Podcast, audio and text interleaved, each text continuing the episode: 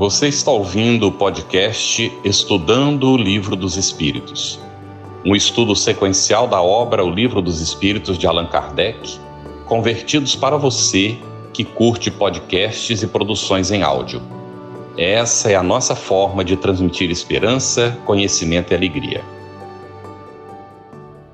Olá, saudações fraternas a você que acompanha o Estudando o Livro dos Espíritos, seja muito bem-vindo. Cris, muito bem-vinda, viu? Satisfação imensa dividir aqui a responsabilidade da, da tarefa contigo. E damos as boas-vindas também às nossas intérpretes para Libras, Ariane Rabelo e Andréa Beatriz. E aos nossos convidados de hoje.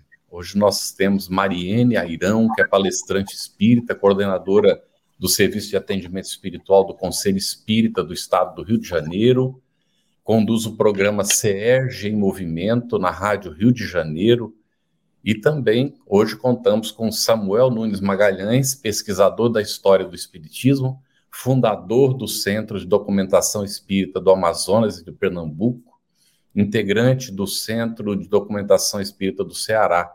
É autor de vários livros, atualmente colabora com a Federação Espírita Brasileira e com o Centro Espírita Sem Fronteiras.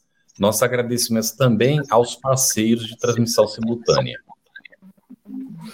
Muito bom estar retomando o prazer da companhia com todos vocês. E amigos, hoje nós daremos continuidade ao estudo da segunda parte, no capítulo 9, da intervenção dos espíritos no mundo corporal, e com o tema é possessos, perguntas 473 a 480. E a gente começa logo é, aproveitando Samuel aqui para nos responder a respeito da questão 473. Samuel, pode um espírito tomar temporariamente o um invólucro corporal de uma pessoa viva, isto é, introduzir o corpo já animado e obrar em lugar do outro que se acha encarnado neste corpo?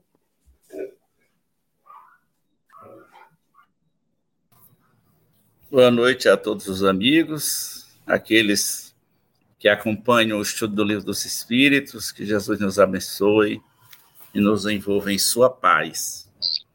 Essa pergunta, ela é bastante interessante por vários motivos, mas queremos destacar a evolução do pensamento de Allan Kardec com base nos seus estudos, nas suas experiências. Quando Allan Kardec é, fez essa pergunta aos espíritos, eles vão nos dizer que o espírito não entra, não penetra no corpo de uma pessoa. O comum nas comunicações é que o espírito envolva, no caso aí, o médium, aquele que vai receber as suas influências, nos seus próprios fluidos. E por meio desses fluidos, de perispírito a perispírito, é que vai acontecer aí a comunicação ou o intercâmbio entre os desencarnados e os encarnados. Esse é o comum e é a maioria dos fenômenos mediúnicos que acontecem é dentro desse padrão o espírito envolve em fluido, e como o fluido ele é um meio onde o pensamento se propaga, ou seja, ele serve de fio condutor a esse pensamento, ele vai passar ao médio tanto o seu pensamento, no caso, os seus raciocínios, como inclusive as suas emoções, a sua alegria, a sua satisfação ou a sua angústia, a sua descrença, ela é transmitida, é, essas sensações, dessa forma. Então, os espíritos respondem a Allan Kardec aí que o espírito não penetra o corpo de outra pessoa e que diz que enquanto o espírito habita o corpo, outro não poderia ali coabitar com ele, porque isso só se dá no processo reencarnatório por meio das ligações perispiríticas ou do cordão fluídico, como nós conhecemos.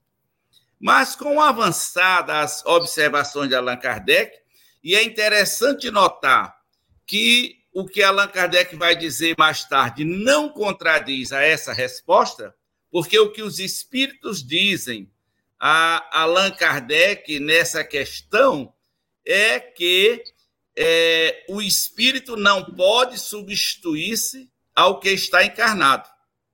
Por isso que este terá que permanecer ligado ao seu corpo até o termo fixado para a sua existência material, ou seja, o espírito não sai para que o tome é, é, parte, ele permanece ligado ao corpo.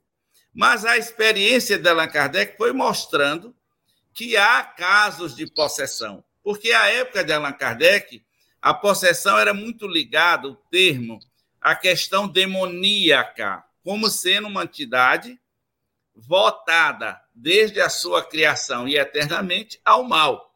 Então, Allan Kardec utiliza o termo subjugação para aqueles casos graves de obsessão em que o, o, o médium, aí no caso o espírito do médium, perde, inclusive, a maior parte da sua força de vontade.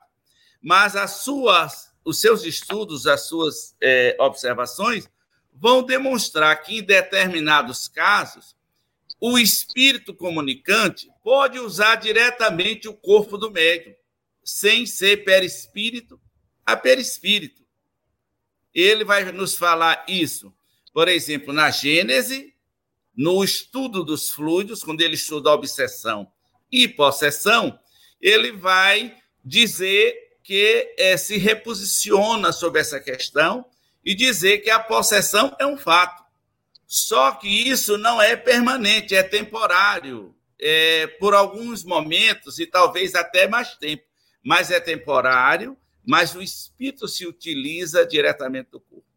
Interessante notar que essa observação que Allan Kardec nos traz na Gênese, ele expõe na Revista Espírita. Em dezembro de 1863, nós encontramos um, um caso de possessão, que é o caso da, da Júlia, que era médium, e também em janeiro de 1864 ele trata do assunto, onde ele mostra claramente que o espírito, sim, nesse caso da possessão, utiliza diretamente do corpo, sem que o, o espírito reencarnado é, tenha quebrado o seu liame, que o outro não toma realmente o corpo. Então, em 63, Allan Kardec faz essa observação. E é interessante notar, por exemplo, que antes da Gênesis, que só foi publicada em janeiro de 1868, é, em O Evangelho segundo o Espiritismo, que foi lançado em 1864, Allan Kardec já faz essa distinção, por exemplo, quando ele vai nos trazer a prece aos obsidiados. Ali naquele texto do, pre, do, do, da prece aos obsidiados, Allan Kardec já distingue perfeitamente a obsessão, e no caso a subjugação, da possessão, mostrando que existe. E quem gostar de investir mais, no livro Nos Domínios da Mediunidade, de André Luiz, nós temos casos semelhantes, inclusive da é, dona Celina, que é uma médium extraordinária, que ela se afasta do corpo e o espírito toma o seu corpo. É isso que diz André Luiz. Então, a possessão, sim, ela acontece. E isso não invalida a resposta dos espíritos, que eles falam em caráter definitivo. Excelente, Samuel. Já foi respondida essa pergunta da Ana Lúcia Lessa, olha. Ela lembra no livro Condomínio Espiritual, faz esse envolvimento. O espírito se distancia, o outro toma posse temporariamente. Ela pergunta, o Samuel acabou de explicar que é assim que acontece, não é? Então, essa fica respondida. E aí, é, Mariene, nós vamos dar continuidade ao assunto que está na 474. Se você quiser comentar mais, aprofundar, mas essa pergunta é um pouco comprida aqui, mas está relacionada. Ele vai colocar assim: desde que não há possessão propriamente dita, isto é, coabitação de dois espíritos no mesmo corpo, pode a alma ficar na dependência de outro espírito de modo a se achar subjugada, obsidiada, ao ponto de a sua vontade vir a achar-se, de certa maneira, paralisada? É, boa noite, meus queridos amigos. É uma alegria estarmos aqui nessa noite, né? E muito interessante porque o Samuel ele deu assim é, uma resposta completa. Mas aqui os espíritos, quando o Kardec ele, ele, ele começa com desde que não há possessão propriamente dita. Isso é, coabitação de dois espíritos no mesmo corpo. Então, é para a gente pensar é, bem, um corpo e aqui tem dois espíritos aqui dentro, como é que fica? E aí, então, a, respo a resposta dos espíritos nessa 474 foi assim: sem dúvida, e são esses os verdadeiros possessos. Mas é preciso que saibas que essa dominação não se efetua nunca sem que aquele que a sofre o consinta, quer por sua fraqueza, quer por desejá-lo. E mais adiante, ele nos fala que o vocábulo possesso, na sua acepção vulgar, supõe a existência de demônios, isso é, de uma categoria de seres maus por natureza, e a coabitação de um desses seres com a alma do indivíduo no seu corpo. E o Samuel falou da revista Espírita. Ele falou da revista Espírita, dezembro de 1863, e eu anotei aqui na íntegra a revista Espírita. É só um trechozinho, só para a gente ver a clareza, porque, na realidade, Kardec não parou de estudar. Kardec era um cientista, Kardec continuou estudando e ele foi observando a evolução dos assuntos que ele tratou no livro dos Espíritos. E aqui, quando a pergunta, por causa da 473, diz assim: desde que não há possessão propriamente dita. Então, significa não há. A possessão como nós entendemos.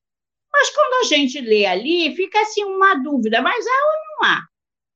Se a gente não for recorrer às outras obras da codificação, parar aqui, a gente vai bater o pé e vai dizer assim: olha, Kardec disse, olha, os espíritos disseram para Kardec que não há.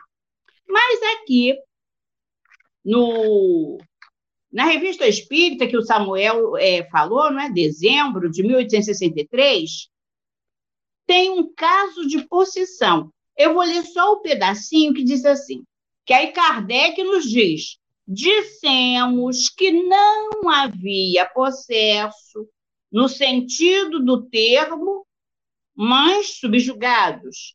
Queremos reconsiderar essa asserção, posta de maneira um tanto absoluta, já que agora nos é demonstrado que pode haver verdadeira possessão, isto é, substituição, embora parcial, de um espírito encarnado por um espírito errante. Eis um primeiro fato que o prova apresentando o fenômeno com toda simplicidade. Aí o Kardec ele vai contar a história de uma senhora que é ali, que é a senhorita Júlia, e ela é, de repente, podemos dizer assim, é tomada por um espírito numa reunião, todos ali reunidos, e foi perguntado então a ela o seguinte: foi perguntado ao espírito que estava ali, que foi um alguém que desencarnou numa lama, e ele faz o comentário de que está todo sujo. Aí pergunta-se a Júlia: já a, ajuda não, ao espírito, não é? Porque agora a gente já vai conversar com o espírito. Já que tomaste posse do corpo da senhorita, poderias nele permanecer? Porque ali houve a demonstração de que ele, espírito, podia tomar posse. Aí ele responde: não, mas vontade não me falta. E aí é perguntado novamente: por que não podeis? E ele diz: porque seu espírito está sempre ligado ao seu corpo. Ah, se eu pudesse romper esse laço, eu lhe pregaria uma peça. Então, assim, o espírito não vai embora, porque se ele fosse embora, o laço cortasse, o corpo morria, e o outro ia entrar ali e ressuscitar. Nem o próprio não consegue, imagina o outro. Mas aí ele vem nos dizer que se ele conseguisse, ele ia tomar o, o corpo. Que faz durante esse tempo o espírito da senhora, que seria a Júlia nessas alturas. Quando você entra, o que, que acontece? Ele diz assim: está aqui ao lado, olhando para mim e rindo por me ver em suas vestes. Então, ela o espírito, ela é uma saidinha. E um afastamentozinho, o outro, ó, deu uma brecha, ele já se apoderou, começou a falar por ela, mas ele não, ele não consegue fazer tudo que ele quer. Então é quando Kardec nos diz lá na Gênese, na Gênese, né, que possessão é a ação que um espírito exerce sobre um indivíduo encarnado, substituindo temporariamente em seu corpo material. Esta ação não é permanente. Aí, se vocês quiserem ainda acrescentar mais um pouquinho, está em aberto. Mariene, o que a gente quer é ratificar e sublinhar muito é que todos esses processos estão sendo realizados é, sob os auspícios da espiritualidade de Deus. Então, a gente nunca perde o leme das coisas, basta que a gente mobilize a nossa vontade. Esse é o poder consolador de todas essas explicações. Né? Não há é, por que temer, ter muito medo né, desses processos todos, que tem a ver, Samuel, com a pergunta que eu vou te fazer agora porque Kardec é, estimula esse tipo de pensamento alentador na própria pergunta que ele faz, na 475. Pode alguém por si mesmo afastar os maus espíritos e libertar-se da dominação deles? E aí, Samuel, na completude da sua resposta, eu vou pedir para você também responder a Jeane Lima, que faz uma pergunta específica sobre essa questão. Essa libertação da dominação dos maus espíritos poderia ser com o evangelho no lar e com a vontade hum. firme nos estudos e nos conhecimentos que adquirimos da doutrina espírita? É, eu gostaria ainda de fazer mais uma observação com referência à possessão e à obsessão. É lembrar que, como Allan Kardec bem frisa, a obsessão ela é sempre exercida por um espírito mau ou por um espírito inferior, um espírito que quer prejudicar alguém. Enquanto que a possessão, não. A possessão pode ser de espíritos superiores, de espíritos bons que vêm para auxiliar a gente vê alguns casos que, pelo menos, nos parece ser possessão, por exemplo, nos casos, inclusive, em que há transfiguração. Eu creio que todos nós já tivemos oportunidade de assistir, por exemplo, de Valda em determinadas comunicações psicofônicas, em que é, fica muito presente que ali possivelmente é um caso de possessão. O espírito toma diretamente o corpo do médico para trazer a sua mensagem, que ela fica mais fiel, mais livre de interferência. E nesse caso, sendo um espírito superior, mesmo sendo uma possessão, nesse caso do espírito superior, não é feita essa possessão sem o consentimento do médico, que naturalmente, aí no caso de um, de, de um médico como o Divaldo, ou alguém que tenha bastante equilíbrio, há uma aquiescência, há uma permissão para que os espíritos assim procedam, assim que a a fim de que a mensagem tenha uma menor cota, uma menor quantidade de animismo. Então, a possessão, ela pode ser, sim, de espíritos bons, espíritos superiores, né? Necessariamente não são espíritos maus. Era essa a observação. E quanto à questão de se a pessoa pode, por si mesma, é, afastar-se dos espíritos obsessores, daqueles que lhe causam influência maléfica, os espíritos respondem a Allan Kardec que sim, que depende da vontade, ou seja, do desejo firme. E nesse caso, a vontade ela precisa estar secundada é, nos textos que nos elevam o tônus vibratório, como é no caso, seria um estudo do Evangelho no Lar ou qualquer outro. É, eu cheguei do Espiritismo diferente é, de muita gente, certamente de todos vocês, num processo obsessivo muito grave, gravíssimo. E, e o estudo sei que me auxiliou. A primeira coisa que eu fiz, que me presentearam, foi ler o Evangelho segundo o Espiritismo, que eu comecei a ler de manhã e fui até o final do dia e li o Evangelho no primeiro dia. Depois passei dois dias com o livro dos Espíritos para ler o livro dos Espíritos a primeira vez.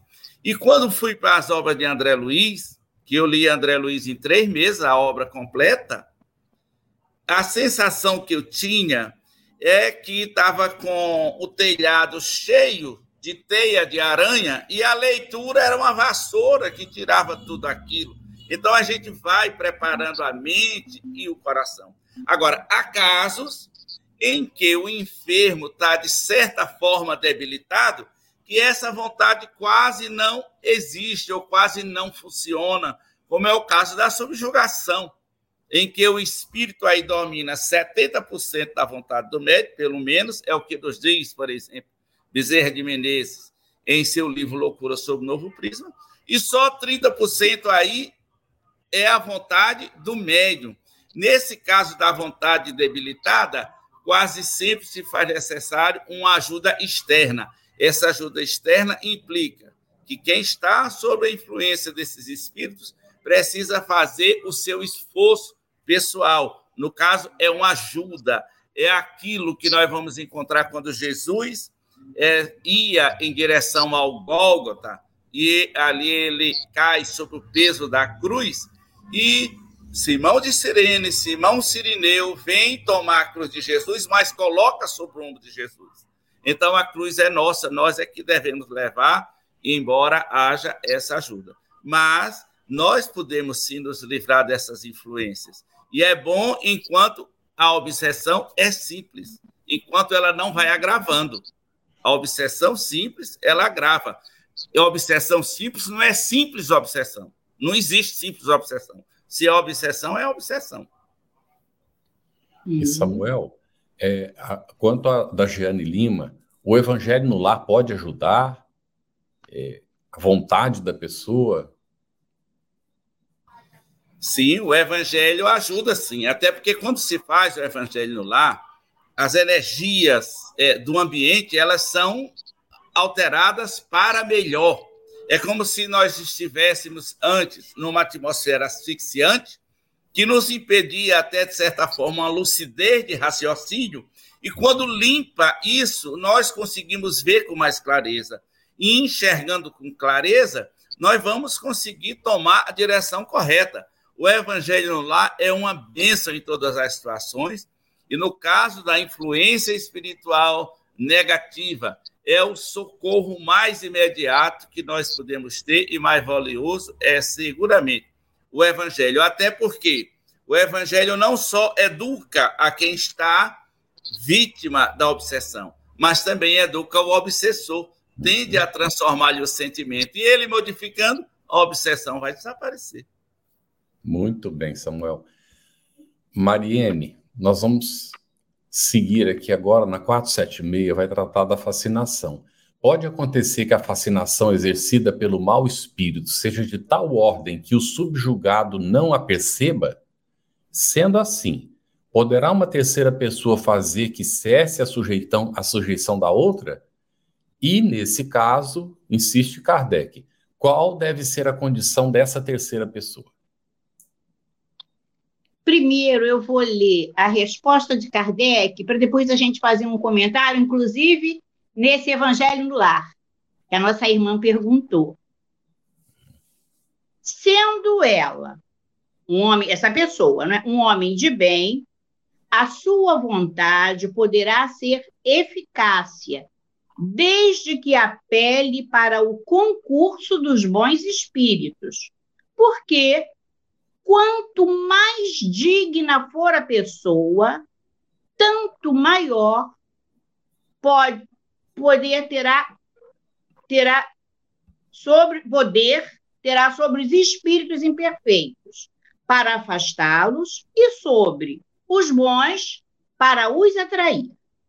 Todavia, nada poderá fazer se o que estiver subjugado não lhe prestar o seu concurso. Há pessoas a quem agrada uma dependência que lhes lisonjeia os gostos e os desejos. Qualquer, porém, que seja o caso, aquele que não tiver puro coração, nenhuma influência exercerá. Os bons espíritos não lhe atendem ao chamado, e os maus não o temem. Não o temem. O Samuel, ele citou o livro Loucura sobre o Novo Prisma, que é um livro, não é livro psicografado, é livro escrito pelo próprio doutor Bezerra de Menezes. E no finalzinho, o doutor Bezerra, ele dedica um capítulo à história, que é um caso dele, que ele viveu, que era um caso na sua família, que era o caso do seu filho. E eu marquei aqui o seguinte: doutor Bezerra diz bem assim. Infelizmente, temos experiência feita com maior interesse sobre este ponto de magna questão. Aí ele começa a contar a história. Um dos nossos filhos, moço, de grande inteligência, de coração bem formado, foi subitamente tomado de uma alienação mental. Os mais notáveis médicos do Rio de Janeiro fizeram um diagnóstico, loucura, e como loucura, o trataram sem que obtivessem o mínimo resultado.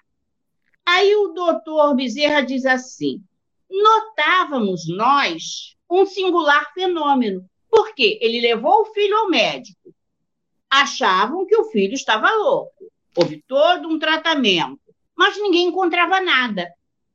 E o doutor Bezerra ia observando o filho. Ele diz: quando doente, passado o acesso e entrado num período lúcido, ficava calmo, manifestava perfeita consciência, memória completa, razão clara de conversar criteriosamente sobre qualquer assunto, mesmo literário ou científico, pois que estudava medicina quando foi assaltado. Mas, mais de uma vez, afirmou-nos que bem conhecia estar praticando o mal. Então, aquele jovem, ele tinha ideia da situação dele, mas ele dizia, durante os acessos, mais que era arrastado por uma força superior à sua vontade, a que, em vão, tentava ele resistir. Aí, então, os amigos, observando o doutor Bezerra, é, aconselharam a levar, vamos dizer assim, a um médium. E aí, então, o doutor Bezerra diz assim: foi marcado o dia para a aconselhada evocação a primeira a que assistimos, veio o espírito inimigo que se dirigiu exclusivamente à nossa pessoa, ao doutor Bezerra, de quem principalmente queria tirar vingança por mal que lhe havíamos feito na passada existência. E aí o espírito diz assim para o doutor Bezerra: não posso fazer-te o que a ele faço, disse bramindo, porque és mais adiantado. Para a gente ver que aquele espírito que está um pouquinho mais evoluído, ele consegue neutralizar as forças, a intervenção daquele espírito obsessor, né? E aí ele diz, mas o espírito do doutor Bezerra, mas castigo-te indiretamente na pessoa do teu filho amado, que também concorreu para o meu mal. Então, aí depois ele vai contando a continuação da história, é, como é que foi o tratamento do filho, loucura sob novo prisma, doutor Bezerra de Menezes. Mas sobre o, o caso do, do Evangelho no Lar, nós vamos encontrar na obra do André Luiz, psicografada por Chico Xavier, uma série de evangelhos no lar. E o, o André Luiz ele está visitando é, uma casa espírita e acompanhando ali no livro Missionários da Luz todas as atividades da casa. E existe um local de, vamos dizer assim, um tratamento em que as pessoas estão ali aguardando. E o André Luiz observou primeiro a chegada, lá do portão. Ele viu que as pessoas chegavam acompanhadas entravam e os acompanhantes espirituais ficavam do lado de fora. Eles não entravam. E aí, então, tudo bem, eram atendidas na casa. Quando voltavam, lá estava o acompanhante, dava o braço ao seu querido amigo e iam felizes para casa novamente. E o André Luiz começou a observar porque eh, ali o grupo de nosso lar é, o grupo que estava atendendo as pessoas enfermas e tal, instituiu que algumas pessoas seri, teriam o tratamento continuado à noite em casa. Então, o tratamento não acabou ali no centro, ele vai continuar. Então, eles, os espíritos foram. Então, ali as pessoas estão indo para suas casas e aquela caravana ali acompanhando, aquela caravana de espíritos, e o André Luiz, muito atento, observando as pessoas. E ele viu o seguinte: que as pessoas entravam em casa e os espíritos entravam com ela. E eles chegaram numa casa de um rapaz, onde eles ali passariam a noite, e era a casa da Sicília. E aí, então, o André Luiz percebeu que os espíritos não entraram, ficaram do lado de fora. Aí ele pergunta ali aos orientadores do trabalho, não é? Ele pergunta: mas por que nas outras casas entraram e nesta casa os espíritos não conseguiram entrar? Aí foi dito para o André Luiz o seguinte: este é o lar da Sicília. A Sicília cultiva a prece no, ar, no lar. Então, quando eles entram, o André Luiz diz assim: parecia que os fluidos das preces da Sicília refletiam nas paredes da casa. Então, a casa ficou impregnada pelas preces da Sicília. E a entrada ali foi como que a gente pode dizer assim, fechou a porta espiritual da casa, com as preces da Sicília, é, com o evangelho no lar, os espíritos não entravam. Então, assim, é a nossa casa quando a gente desenvolve a prece no nosso lar. O evangelho no lar, é, oficialmente, é aconselhado uma vez por semana, tem todo um roteiro, é o dia a gente estabelece, o horário, tudo ali direitinho, é, para que a gente possa fazer. A gente precisa estar no nosso evangelho, porque eu não posso criar o evangelho da minha casa e dizer assim para o outro, oh, faz aí o evangelho para gente e eu não comparecer, como acontece em umas casas. Eu preciso estar naquele evangelho que eu criei. Mas é também importante que a gente saiba que os amigos espirituais, eles anotam lá no agenda espiritual. E eles vêm nos visitar na hora do evangelho no lar. Eles trazem, muitas das vezes a gente vê ali na obra do André Luiz, os nossos entes queridos, porque para nos visitar, eles precisam nos encontrar bem.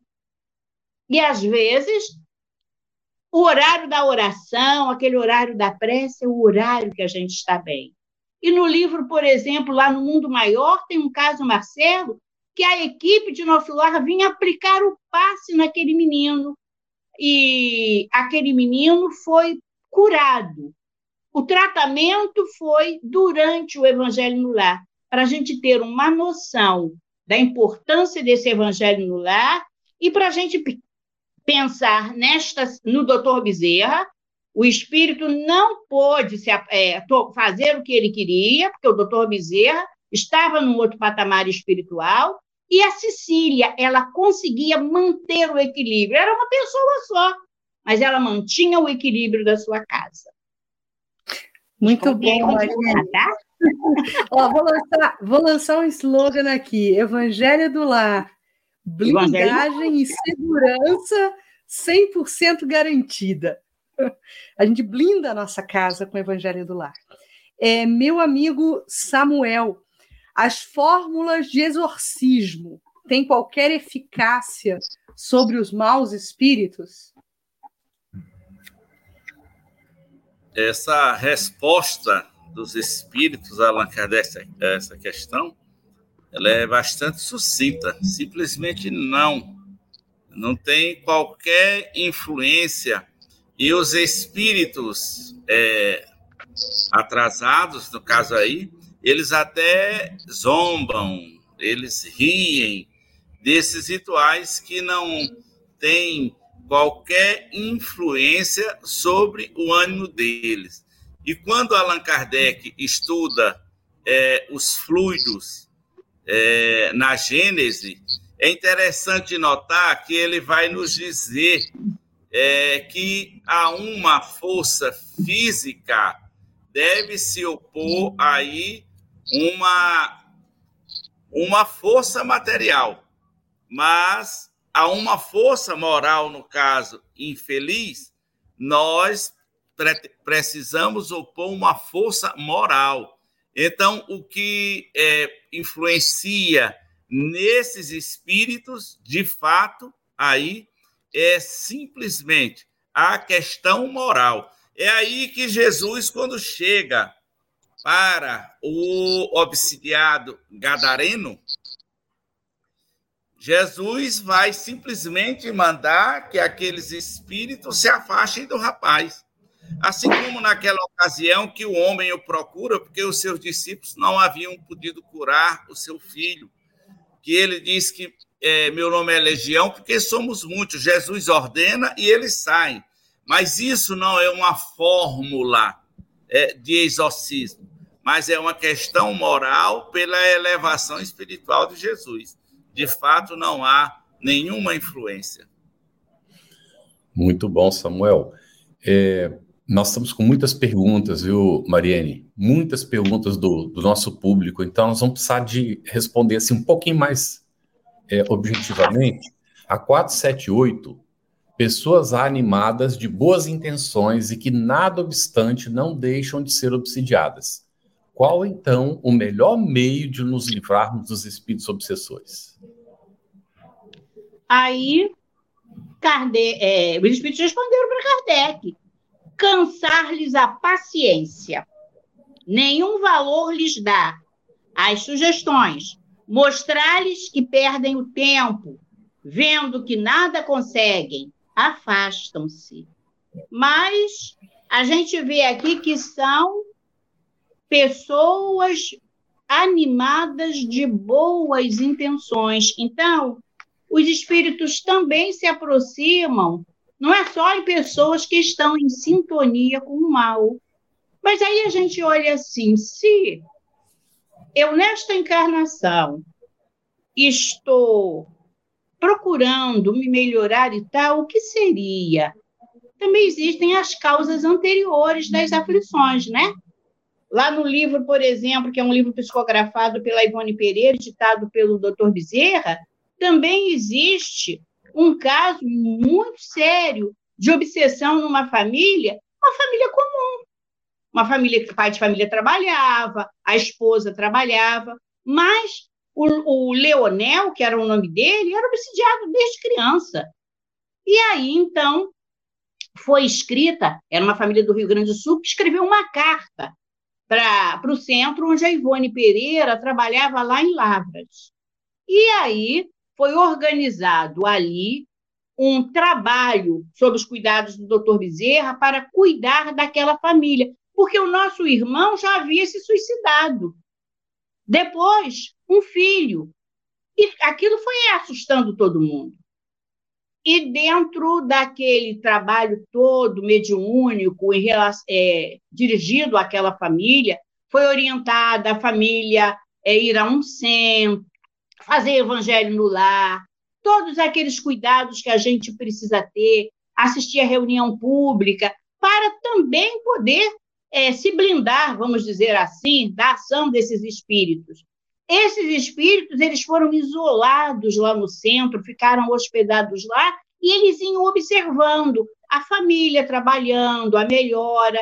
E então foi depois numa das conversas já eram 400 anos que eles haviam sofrido ainda na época da Inquisição um ataque daquele grupo. E agora eles encontraram o grupo e estavam na cobrança.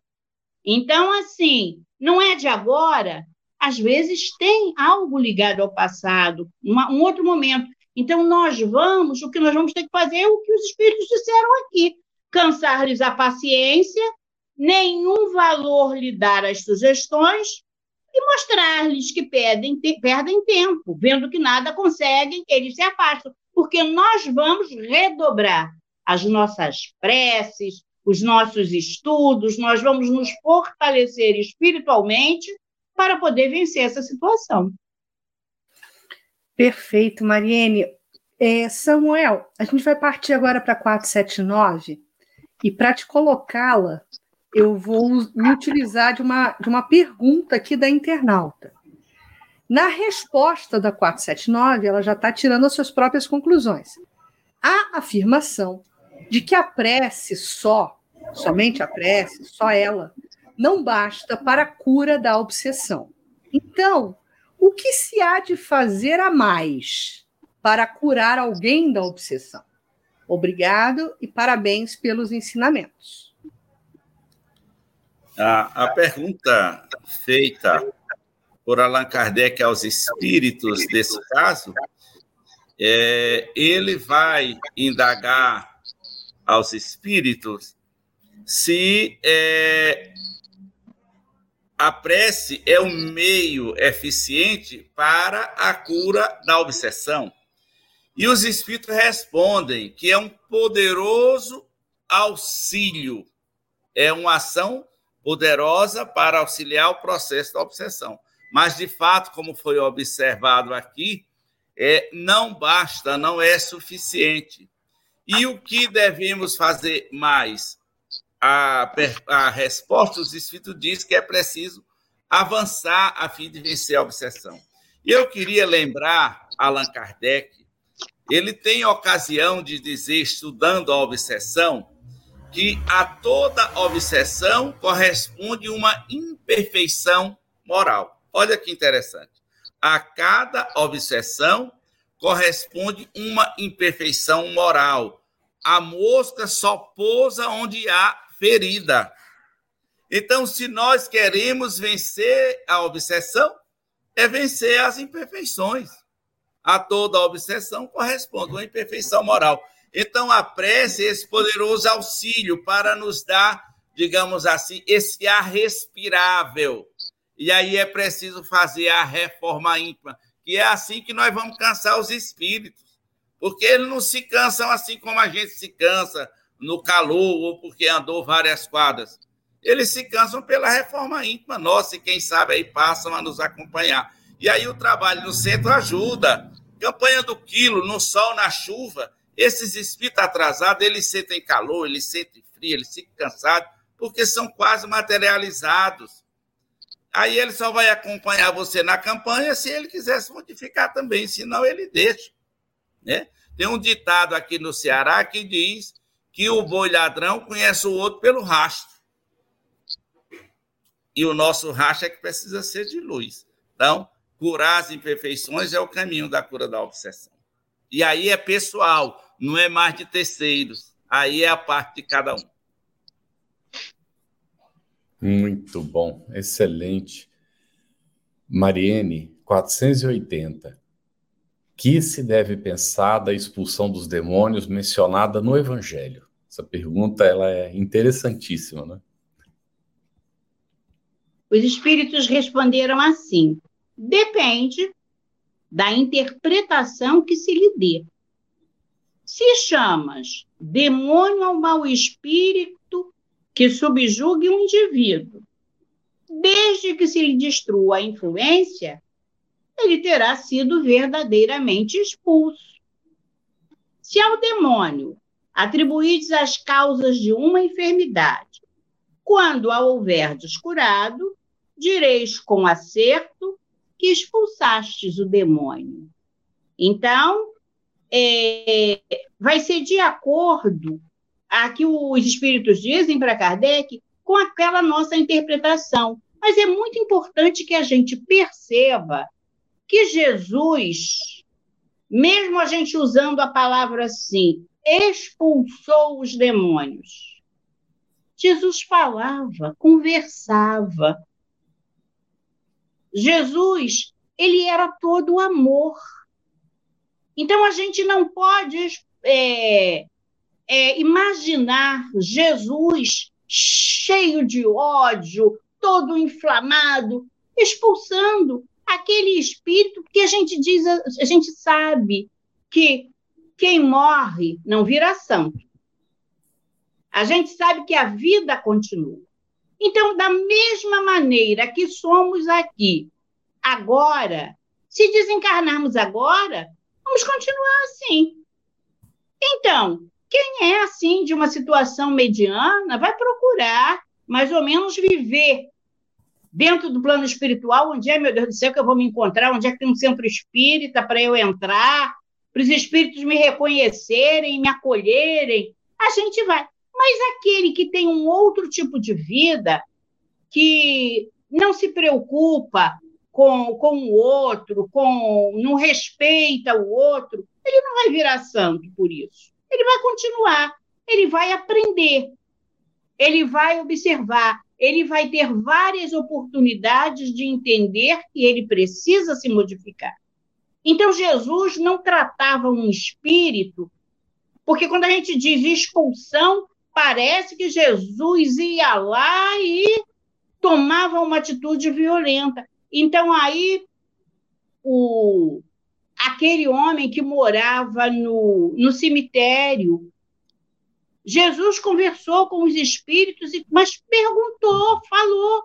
E quando perguntou o nome, ele disse legião. Então, não era nem um só, eram muitos. Uhum.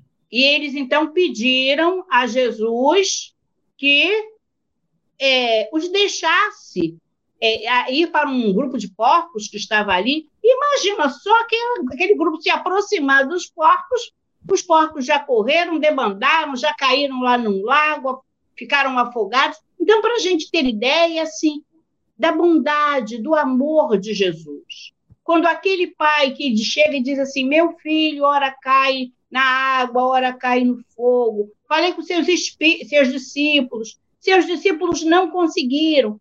O que foi que Jesus disse? Há certas castas de espíritos que precisam de muito jejum e oração. A oração a gente está vendo aqui direto que é preciso, mas esse jejum não é parar de comer. Esse jejum é a gente se modificar, é modificar o nosso interior. Nos alcoólicos anônimos, eles têm ali uma série de passos, existe o evite o primeiro gole, mas eles também aconselham a pessoa a não retornar à porta dos bares ali para aqueles amigos, porque mais cedo ou mais tarde ele vai estar tá fazendo, é, participando do grupo novamente. Então a gente vai precisar é, se conhecer, se observar o que, que eu preciso modificar em mim para que eu possa tomar outro rumo, outro passo e dizer assim: olha, expulsei o demônio. Ô Mariene, só um minutinho, Cris. Fala. Eu, eu, estava colocando essa pergunta que está relacionada com o que você respondeu.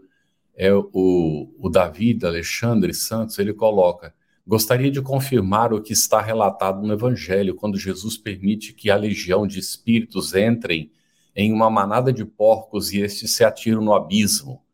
Você comentou, não é, justamente sobre isso. É, você poderia elastecer um pouquinho mais para esclarecer o Davi, por favor? Olha, o que eu tenho lido é assim: não entra no porco, no porco assim e tomou o porco. Não é hum. bem assim. Eles, conforme se aproximam ali, imagina um grupo de porcos e vendo, era uma legião se aproximar. Não era um espírito, era uma né? quantidade. Né? Se assustaram e eles correm, mas era uma ribanceira que tinha ali. E embaixo tinha um lago, então eles caem lá. Aquele espírito, o grupo ali de espíritos não morreu afogado ali, não, porque já tinham morrido. Eles não se afogaram ali junto com os porcos, eles continuaram, mas eles receberam uma palavra de Jesus, uma palavra de amor. E tudo isso é o que vai assim luarizando aquele coração, aquele espírito que está tão envolvido nessa névoa, começa a perceber que existe uma luz no fim do túnel, que existe, às vezes, um espírito, ele começa a se lembrar de uma palavra doce que alguém, durante a sua encarnação, durante a sua vida, falava para ele. Às vezes a gente ouve assim numa reunião mediúnica e o que que qual é a sua lembrança assim de um momento feliz? E a gente vê espíritos dizendo assim: "Ah, quando eu ia naquela casa que seria uma evangelização, e aquela tia levava um leite com bolo de fubá. Imagina qual, o que foi que marcou numa vida inteira aquele espírito, uma coisa aparentemente tão simples. E ouvir Jesus a gente não pode nem aquilatar o toque naqueles espíritos com quem ele falava. Uhum. Muito bom, Mariene, obrigada. Olha, a gente está partindo agora para as questões aqui do público. Tem uma primeira questão que eu quero lançar aqui para o Samuel. Samuel, o que se pode entender sobre as incorporações na Umbanda? Olha, o, o, termo incorporação, ele hoje em dia faz parte, inclusive, do, do vocabulário espírita. Mas a maioria das comunicações não há uma incorporação, só nos casos de possessão, e ela é temporária. Mas o fenômeno mediúnico, ele não é patrimônio exclusivo da doutrina espírita. Ele acontece na Umbanda, acontece, por exemplo, na ordem carismática, é, dentro das religiões é, luteranas, a, a, as religiões reformistas também, há momentos em que existe essa comunicação dos espíritos. A incorporação ela é popularmente, é, digamos assim, falada para expressar o fenômeno que o espiritismo chama de psicofonia onde os espíritos falam pelo aparelho fonador do médium. É a mesma coisa. E só lembrando aqui nessa questão dos porcos aí, que é uma questão bastante interessante, que nós, quando aprendemos mediunidade, a mediunidade é uma faculdade humana. Os animais não têm mediunidade. Eles têm sensibilidade, eles percebem os espíritos, podem vê-los, podem ouvi-los, mas eles não estabelecem comunicação com os espíritos uhum. humanos. Há uma incompatibilidade, digamos assim, como se nós fôssemos rodar um sistema em um computador que não tem a capacidade para aquilo. Há um trava, não se processa. Então, o espírito não se comunica pelos animais, mas os animais podem vê-los. Era só lembrar. E eu gosto também da interpretação de que essa manada de porcos eram os homens que viviam no mal ainda. Ah, já que vamos sair daqui, deixa aí para outros homens que também são maus, que estão no mesmo estágio vibratório nosso, e aí eles caem nesse precipício, que é um precipício, na verdade, é, vibratório. É, eu gosto muito dessa interpretação também, que seria ir ao encontro daqueles que estão na mesma sintonia. Né? Mas incorporação no espiritismo é a psicofonia, é a, a mediunidade da fala, como se diz. Samuel, dá uma olhadinha aí no que o Davi está perguntando, em, em, completude aí o que você acabou de explicar.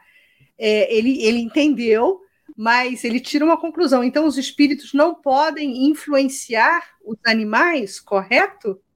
Não influenciar, não. Né? Pode causar medo, pavor, né? Pode. E, e essas casas assim, todo mundo tem. Na minha família, por exemplo, meu pai, muito jovem, não era um espírita, não ouvi nem falar no espiritismo nessa época. Mas ele chegou em casa uma vez aqui no interior do Ceará, no cavalo, vinha de muito longe, e minha mãe que contava que ele parou o cavalo, o cavalo estava muito suado, e ele foi para frente, aqui nas casas antigamente, existia o oratório, onde bota os santos, eram todos católicos, e orava. E ele foi lá, ajoelhou, fez o sinal da cruz e fez uma cruz com carvão na parede. E contou que teve esse susto por conta do cavalo. E o cavalo, segundo ele, teria visto o próprio demônio. Então, há espíritos brincalhões, inclusive, que podem aparecer dessa forma para amedrontar tanto o animal como quem está com ele. Né? Mas influenciar é, isso não existe, só em filme de terror e não tem uma fundamentação. Muito bem, Samuel. Essa aqui eu vou responder rapidamente, porque já está mais ou menos encaminhada na Lúcia Lécia. Na diversidade dos carismas, o médium viveu esse afastamento e outro espírito manifestou por dias. É possessão? Sim, é um caso característico de possessão, conforme explicado. Temporário, naturalmente, não é? Agora, para a Mariene, Aqui, essa pergunta é um pouco complexa, Mariane. Sendo a subjugação caracterizada pela perda do discernimento, como se libertar dessa vinculação, já que o espírito encarnado não tem vontade própria? Será que não? Olha, mas em momento algum a gente viu ali no, em nenhuma questão que a vontade do espírito foi cessada. O livre-arbítrio do espírito, ele não perde. É, a influência é tão grande que você, às vezes, assim, ah, eu hoje não estou com coragem de fazer isso, eu hoje não estou com vontade de fazer isso, mas amanhã eu faço, amanhã eu vou lá e faço. Então, não é assim. Você não vai mais ter vontade de fazer nada. É, tanto é que o doutor Bezerra conta a história do filho. Havia momentos em que aquele espírito se afastava. E quando ele se afastava, o menino estava ali é, totalmente lúcido e dando conta de tudo.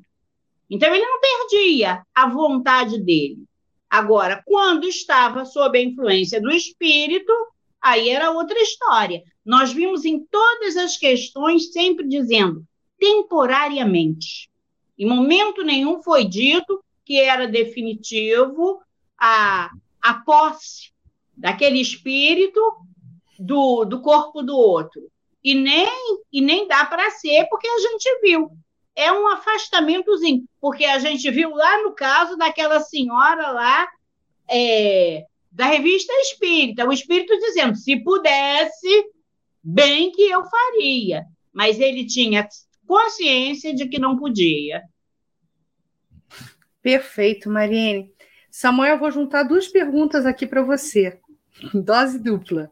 A primeira tem a ver uma com a outra. A primeira é da Marlene Viegas.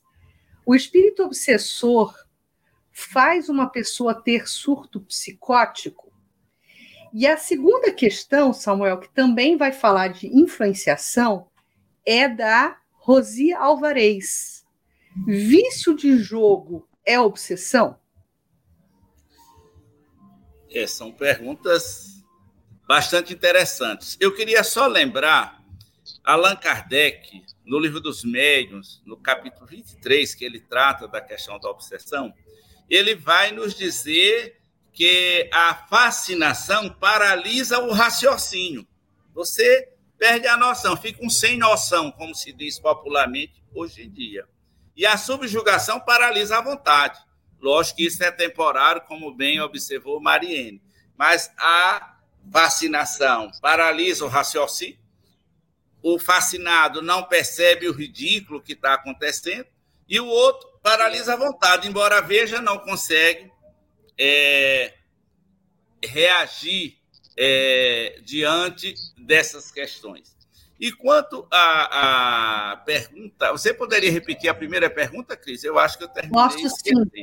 É, exatamente. Pode, né? Isso. Pode levar a pessoa a um surto psicótico? Seguramente. Agora, a pessoa que entra em surto psicótico também está nesse estágio vibratório.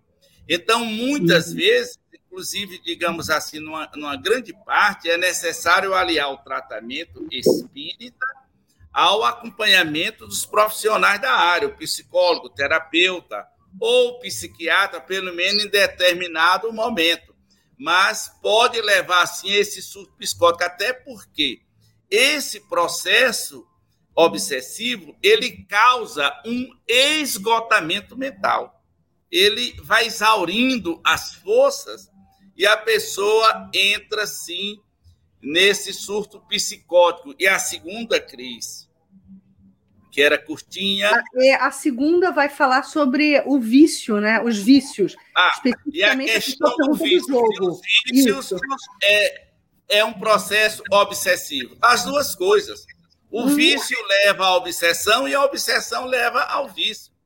É uma via de mão dupla. Normalmente, quando nós agimos é, no mal, ou seja, contrário à lei divina, nós nunca estamos sozinhos. E a gente pode até começar só, mas logo vamos ter companhia.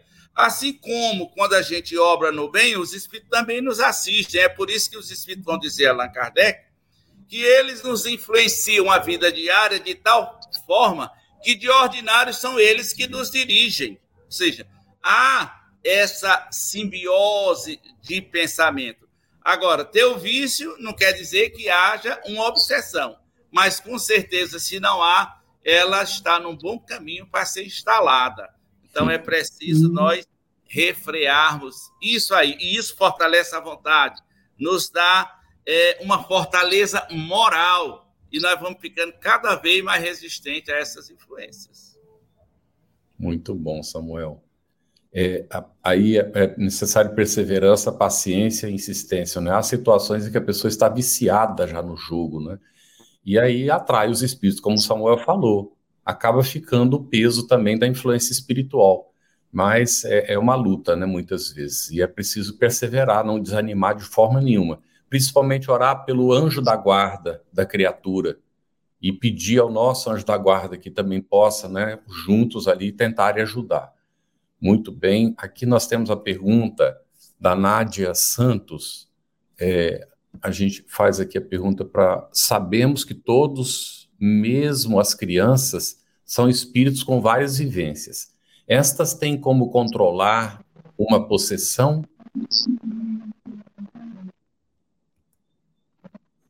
É para mim? Sim, por favor. Uhum. Ah, ah é, sabemos que todo. Pode repetir? Sim, Mariane. É porque a letrinha era muito pequenininha, só por isso. Isso. Sabemos que todas as que, que todas, mesmo as crianças, são espíritos com várias vivências. Elas, não é, têm como controlar uma possessão as crianças?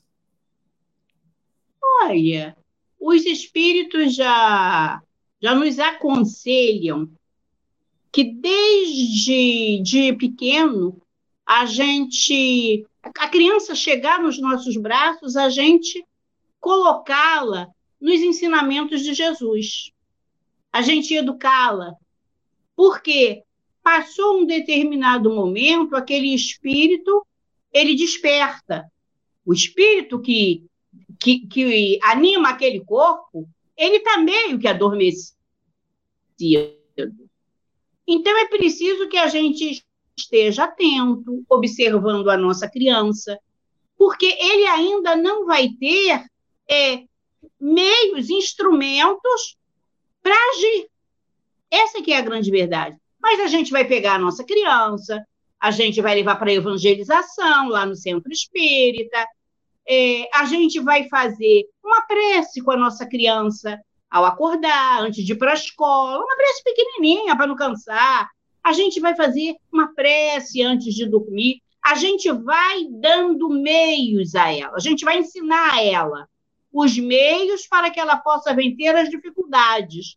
E o Aníbal de Silas, que é um espírito, nós vamos encontrá-lo lá no livro Memórias de um Suicida, tem uma página psicografada pela Ivone Pereira que o Aníbal de Silas nos diz o seguinte, que as mães, ao invés de contarem aos seus filhos histórias de princesas, de bruxas, contassem histórias sobre Jesus. Ao dormir, você conta ali, olha ali no, no Novo Testamento, uma historiazinha, ali no Ato dos Apóstolos, você vai contando uma história, você vai fortalecer aquele espírito, para que realmente, no momento da dificuldade, ele tenha onde buscar. Porque essa criança, é esses detalhes ainda estão meio que adormecidos, eles vieram para a gente. Somos nós quem vamos cuidar desse espírito, vamos fortalecê-lo para que seja esse homem de bem que Jesus tanto espera. Maravilha, Mariene. Eu vou só exibir aqui a, o comentário da Marlene Vegas, ainda recuperando aquela questão do surto psicótico, né? Ela pergunta: eu com sintonias de luz, eu posso recuperar a minha irmã Ivone Viegas do surto psicótico? Marlene, levando em consideração toda aquela recomendação que Samuel acabou de nos dar aqui, quer dizer, é um conjunto de ações que, coadunadas, irão é, resultar em um efeito positivo, quer dizer, é, a mobilização da vontade dela, to, todos os é, recursos que já se sabe, a prece, o culto no lar, vibrações carinhosas, assistência médica, técnica compatível com o caso, tudo isso vai se somando em um processo de recuperação. Tá bom, minha irmã? E aí, colocando agora, Samuel, para você, a dúvida da Aparecida Davi. Uma pessoa, ela pode ser obsidiada enquanto dorme? Pelo menos é essa a pergunta que eu estou entendendo que ela formulou. Porque eu sempre acordo muito cansada e irritada.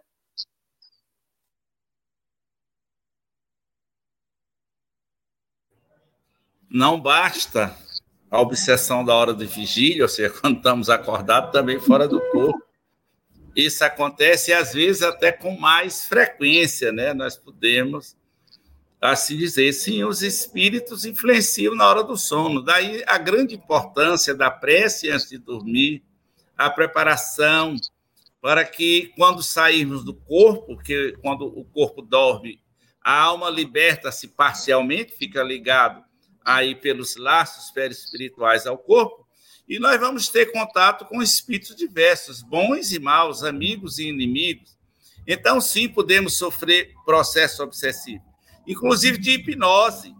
Esses espíritos sombrios é, agirem é, para, é, quando retornarmos ao corpo, estarmos mais ainda sob sua influência, fazermos aquilo que não gostamos. E os Espíritos nos diz, André Luiz vem nos falar em suas obras, por exemplo, que muitas vezes, quando nós estamos fora do corpo e que temos um embate com espíritos atrasados e inimigos, lutamos com eles, no outro dia nós acordamos cansados. É como se não houvéssemos repousado. Não é porque a gente ou dormiu mal ou dormiu pouco.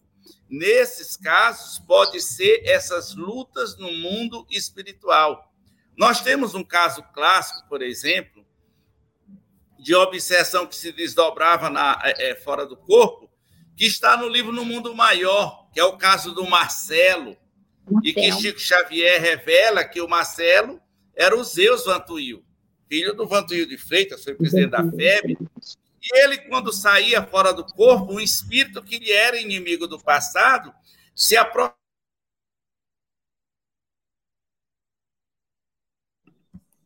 Travou o áudio do, do Samuel.